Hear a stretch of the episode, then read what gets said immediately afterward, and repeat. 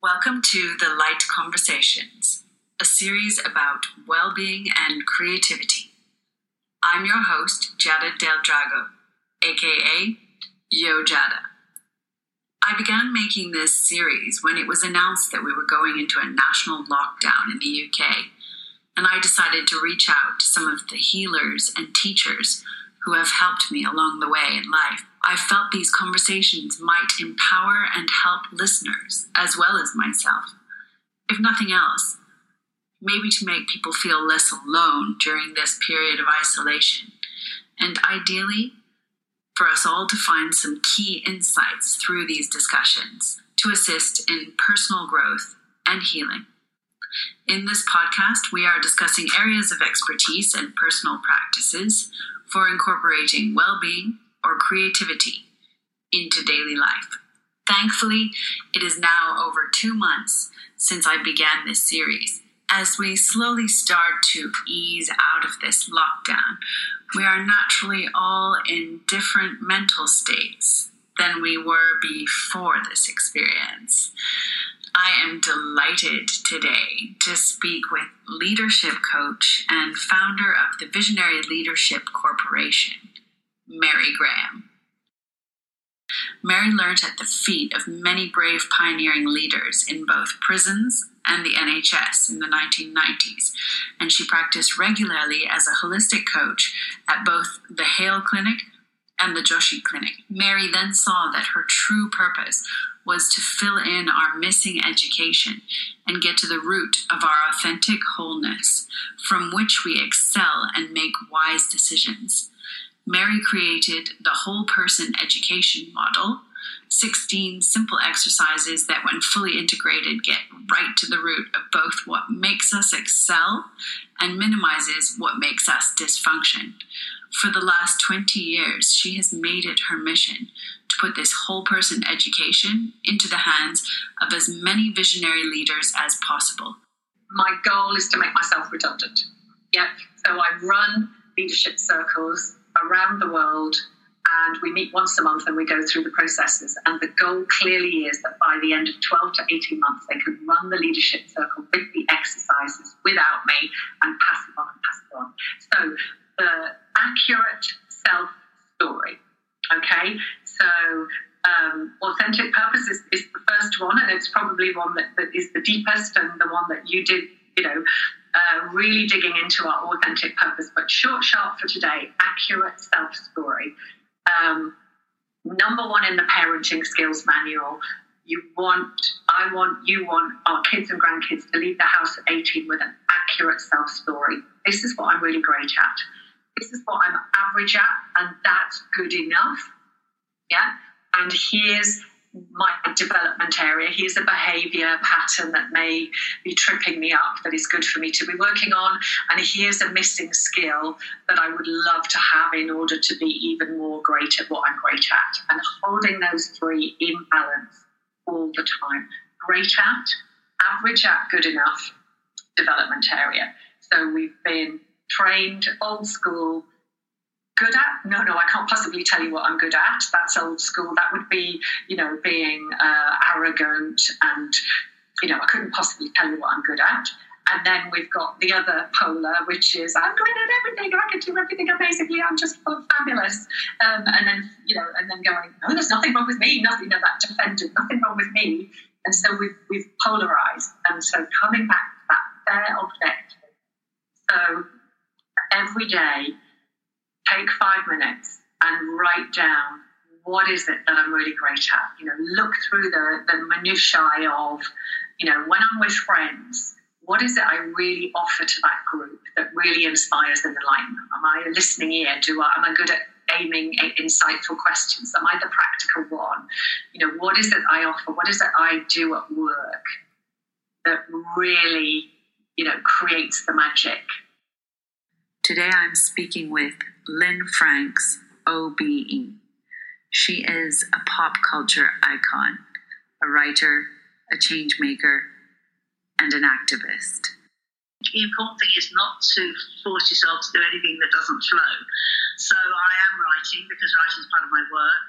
My creative uh, engagement right now really is the visioning of how the future of the world can look. So whether I'm using words or images or I'm teaching, I am just constantly in my heart visioning this new future. And I've been doing it for a long time. I mean, there's a wonderful article I'm very proud of, feature in my book Grow that came out in 2004 called Shaping the Future, where I wrote everything then that I absolutely believe now. And in the Seed Handbook, which is going to be republished this year, um, the feedback I'm getting, and I hope you'll get a chance to read it properly soon, yes. is that it, everything in there is as relevant now than it, as it was 20 years ago when I wrote it. In fact, more relevant.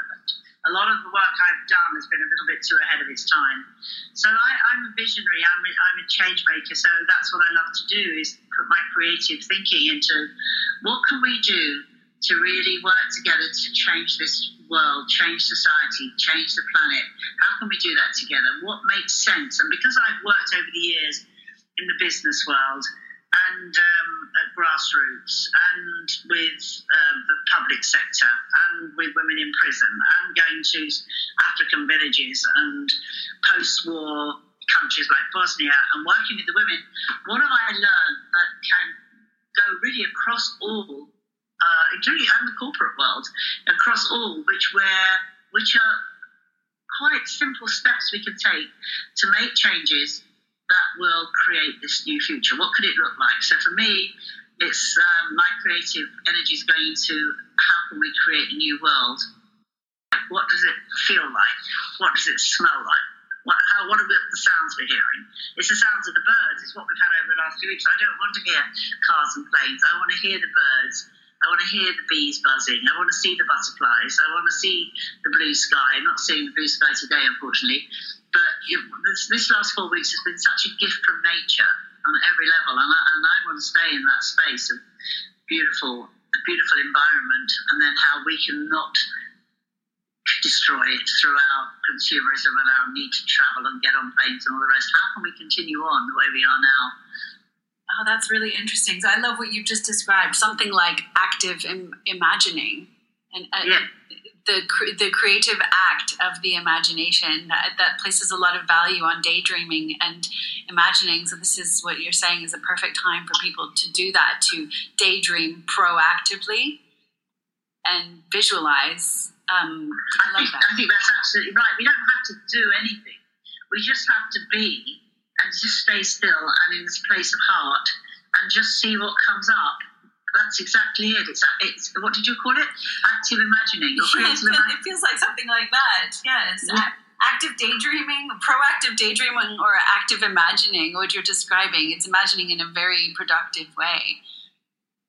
And I love that because most creatives, or even people when they shift into their creative space, are daydreaming but you're placing value on that. And I think that that's something that people need to hear that the imagination is valuable. I think that the future is going to come from our dreams. And I think it's by listening to our dreams and learning how to make them and learning how to make them real. Uh, that is the future for sure. Well, that's my next question is what do you think things will like how do you think things will be different when we come out of this lockdown and and moving through the next year? How, how do you think things will be different on a sort of human level and on a global level?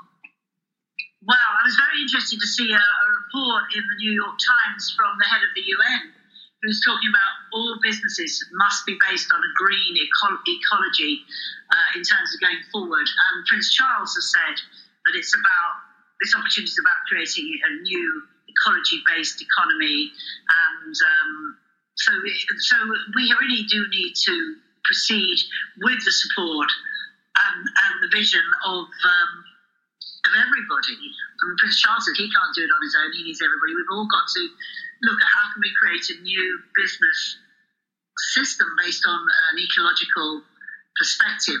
So, how would it look different? I think the economy is clearly going to be very different. I said earlier, it's going to be a lot more, particularly with women, of sharing, bartering. Um, and community money. And I think uh, transactions won't all be currency based. They literally could be using blockchain technology or something similar, or there's nothing similar, using blockchain technology, I could be buying 500 baskets from a village in Iraq, and they in turn would be receiving from me whatever foods they would need or books for the children or whatever it may be. So it could be more transaction based. Um, I think we really do have to make every decision based on what is good for the children, what is good for the children, what is good for the planet. That's how decisions need to be made.